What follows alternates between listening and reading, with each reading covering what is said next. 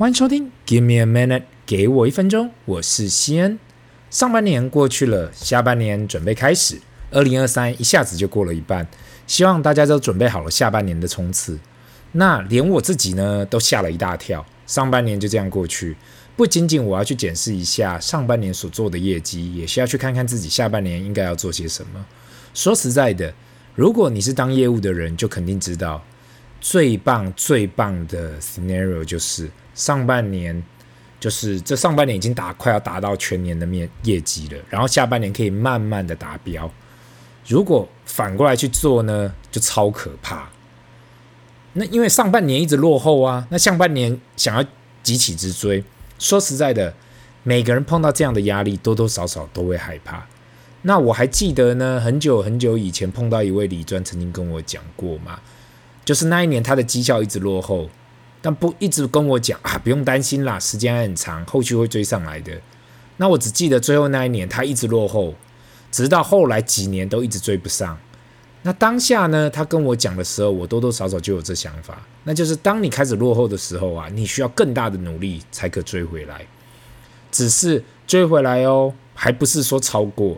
那拿刚刚做业绩的例子来讲好了，如果你上半年的业绩呀、连目标的一半都没达成，代表你用了一半的时间去做不到一半的目标，下半年却期待要用一半的时间去超过一半的目标，这种给自己巨大压力的方式啊，有时候看起来很有效啦，因为有时候我也觉得我需要那种压力去 push 我自己，但是通常长期来说啊，都会让自己陷入那种陷阱，你知道？这也是为什么人需要定期的去检视自己的目标。那现在呢，就是年终的时候，就是一个好时机。去去看一下自己年初设定的目标，那到底应该要在剩下的六个月要怎么去达标？我觉得现在是一个非常好的时机。那因为今天是周末嘛，我们就来聊一聊比较轻松的话题。话说到啊，上一次跟我的另外一半聊到嘛，现在很多三十到四十岁的人都还没有结婚，不知道这是否是社会的趋势？碰到不管很多亲戚啦，过去的同事下属。想不到还有很多人尚未结婚嘛，这是让我有点惊讶的。还记得我结婚的时候啊，我应该是三十一岁。现在想起来，当下可能很多人跟我提到，哦，就是当下嘛，十来年前很多人跟我，哦，三十一岁算晚的嘞。那到了现在呢，过了十来年后呢，如果你跟人提到，哎，我三十一岁要结婚，现在人可能觉得，哎，差不多哦。搞不好很多人还觉得，哎，有点早呢。你怎么三十一岁就要结婚？为了这一点呢、我还去跟很多人聊过这件事情，那我反而发现哦，其实，在哪个年龄结婚，或是要不要结婚啦，要不要结婚，不要说哪个年龄要结婚，都没有什么应该不应该的。过去所说的适婚年龄啊，现在看起来其实很微妙，因为这个适婚年龄一直往后延嘛。从以前可能二十几岁就适婚年龄，快三十岁适婚年龄，三十出的适婚年龄，现在可能三十五岁适婚年龄，下次可能四十快四十适婚年龄。那更奇妙的啊！我现在就是我们看着下一代，到底人需不需要结婚，或是为什么要结婚？那就真的很妙啊！那先来聊一聊适婚年龄这件事情啦。那我自己觉得呢，结婚适当年龄是因人而异的，并且呢，受到个人呐、啊，或是文化、社会因素的影响，就是我们周遭的影响。那以下呢，就是我觉得比较需要去考虑的。那第一件事就是人的成熟度跟准备嘛。那个我现在哦回去这个，我现在这个年纪四十几岁回去看嘛，结婚需要成熟度和心理上的准备，因为不同人在不同年龄段呐、具备不同的成熟度和准备的程度。一些人呐、可能在早年就准备好结婚，而其他人可能需要更多的时间去发展内心的自己，自我。那我自己要坦白说啦，也难怪很多婚姻在头几年呐、会有非常多的磨合期。诶，包括我自己在内，我我自己承认呐。你说二十五到三十五岁的我们出社会一段时间，但是现在看起来真他妈的幼稚。当下也许我们不会这样觉得啦，但是我想各位听众哦，好好的想一想，回去看十年前的自己，就十年前的自己就好了。不管是在工作上、感情上或任何一件事情上面，相信大家都会感觉到啊。过去怎么会这样子去处理事情？那到底是什么时候才是准备好的时候结婚？我觉得人永远没办法准备好。那毕竟因为经营一场婚姻跟经营一个事业一样啊，里头有太多太多不可确、不可确定的因素在内，所以我觉得你一直去想啊，等到我准备好了再结婚，我认为这是永远不可能的，永远都是在。其实结婚应该是说边边去做，做了再去学着去经营，应该这更正确的讲法应该是这样子。那第二点呢，不同的个人目标和事业，哎，每个人呐、的事业和目标啊，也是一个考虑结婚的重要因素。那有些人他想要在事业上稳定下来，实现一些个人目标，然后再考虑结婚。而有些人呢，可能希望在年轻时就建立家庭。那这又回归到 chicken and egg 的问题了，那是要先成家立业好呢，还是要先呃立业成家好？对不对？这个问题永远都没有答案啦，没有正确答案。那我自己的身边呢，就是有不同兄弟看过不同的模式，有些人选择提早结婚在一起打拼，我看过二十几岁的，我们诶才出社会没几年他就结婚了。那有些人选择诶，我要先打拼，再去找自己的另外一半，所以他可能快四十岁才结婚。那你说真的谁对谁错？我真的感觉没有呢。你说谁对谁错？我就觉得都有他的好坏呀。那其实工作跟家庭呐，这个天平呐，真的很难去抉择。那第三点呢，双方的经济稳定性。当你选择结婚，这是需要财务的稳定性和准备。夫妻们可能需要考虑，他们是否具备足够的经济能力来维持家庭和共同生活的支出。这一点我感觉跟价值观有很大的关联性。不要小看价值观这件事情哦。过去我曾经分享过嘛，经营一段婚姻，双方的价值观占了很大的一部分。譬如说啦，有一方面想要努力打拼事业，但另外一半只是想要活在当下，赚多少花多少。那双方可能会对目标有所差异。很多女性觉得踏入婚姻，她想要保有那个仪式感。我们现在最近很常听到什么仪式感、仪式感的，或是应该还是要跟交往前一样的甜蜜。但殊不知道，经营一个家庭，现实生活才更会压垮、压垮一个家庭呢。那到了我这个年纪嘛，我我坦白说啦，身边也有不少朋友已经离过、已经离婚了，或是准备离婚。那经济上的因素占了很大的比例，不要小看一个家庭的开销，有时候把所有的东西加总在一起，自己都会被自己吓死。爱情跟面包这个几千年来下来的问题呀、选择爱情的同时，也不要忘了面包。那第四点呢，个人的价值观和文化背景呢，会因为不同的文化跟不同的价值观，对于结婚的观念呐、会有所不同。有些文化可能鼓励早婚，而其他文化则加重个人的发展和教育。鼓励早婚的，现在看起来大多数都属于未开发或是开发中的国家。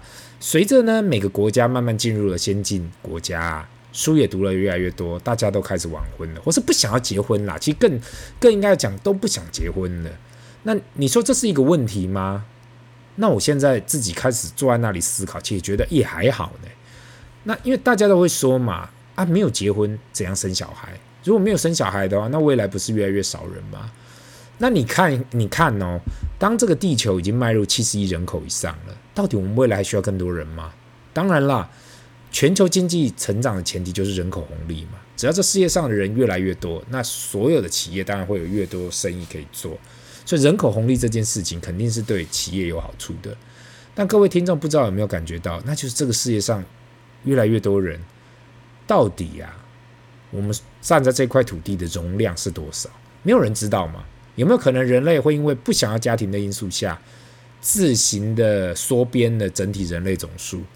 我们一直说嘛，survival of the fittest，适者生存，就跟两二零二零新冠肺炎一样，这现在人口数变缓慢了，成长变缓慢了。那有关大家不愿意去踏入婚姻或组织家庭这件事情，有没有可能产生这样的效应？我想这还有待去验证。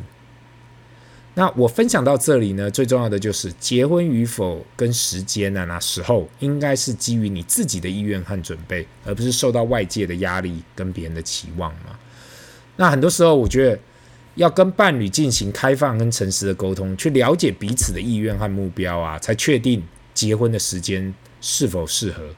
无论呐，你自己选择要不要结婚，跟什么年龄结婚，建立一个健康幸福的伴侣关系，其实才是最重要的。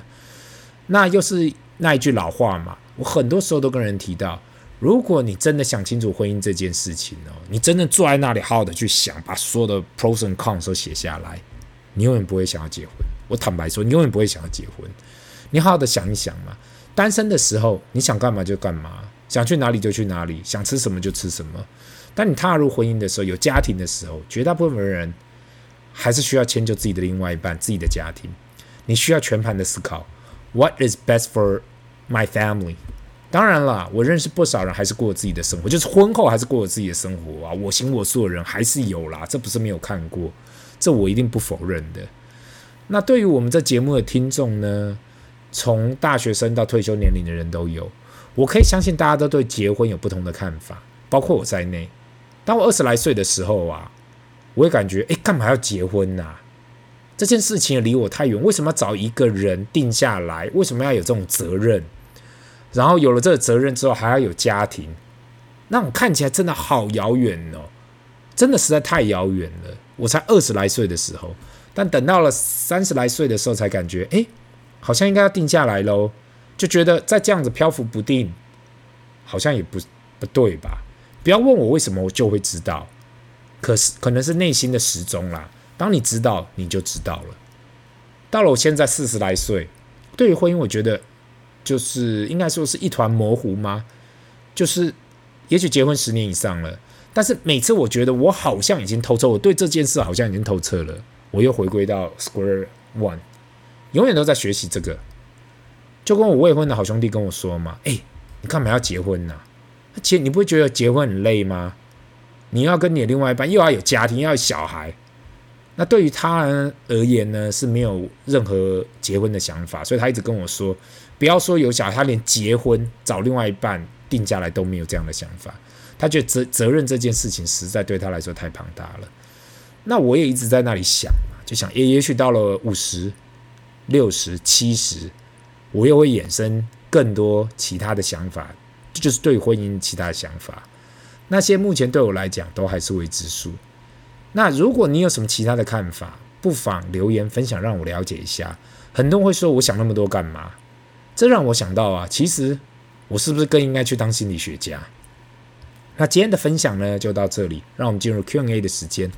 第一个问题，西恩你好，听了你所讲的 Life Cycle Investing，我觉得我更应该去这样效法这样的投资观念。那身为小资族的我，感觉自己身上的本金实在太小了。经历过二零二零到现在，我自己深刻。体会到，本金如果小的话，不管你再怎样去做配置，都没有太大的效果。但是我自己也是害怕去做信贷，毕竟如果要借个两百万出来，也会担心后续还不出。因此，我现在比较倾向使用选择权或是杠杆型的 ETF 来去做投资。不知道我是不是没想到什么，或是没想清楚什么？呃，我还不到三十，经验不够丰富，怕一不小心做错了，会要绕很大的弯路。祝给我一分钟，收视长虹。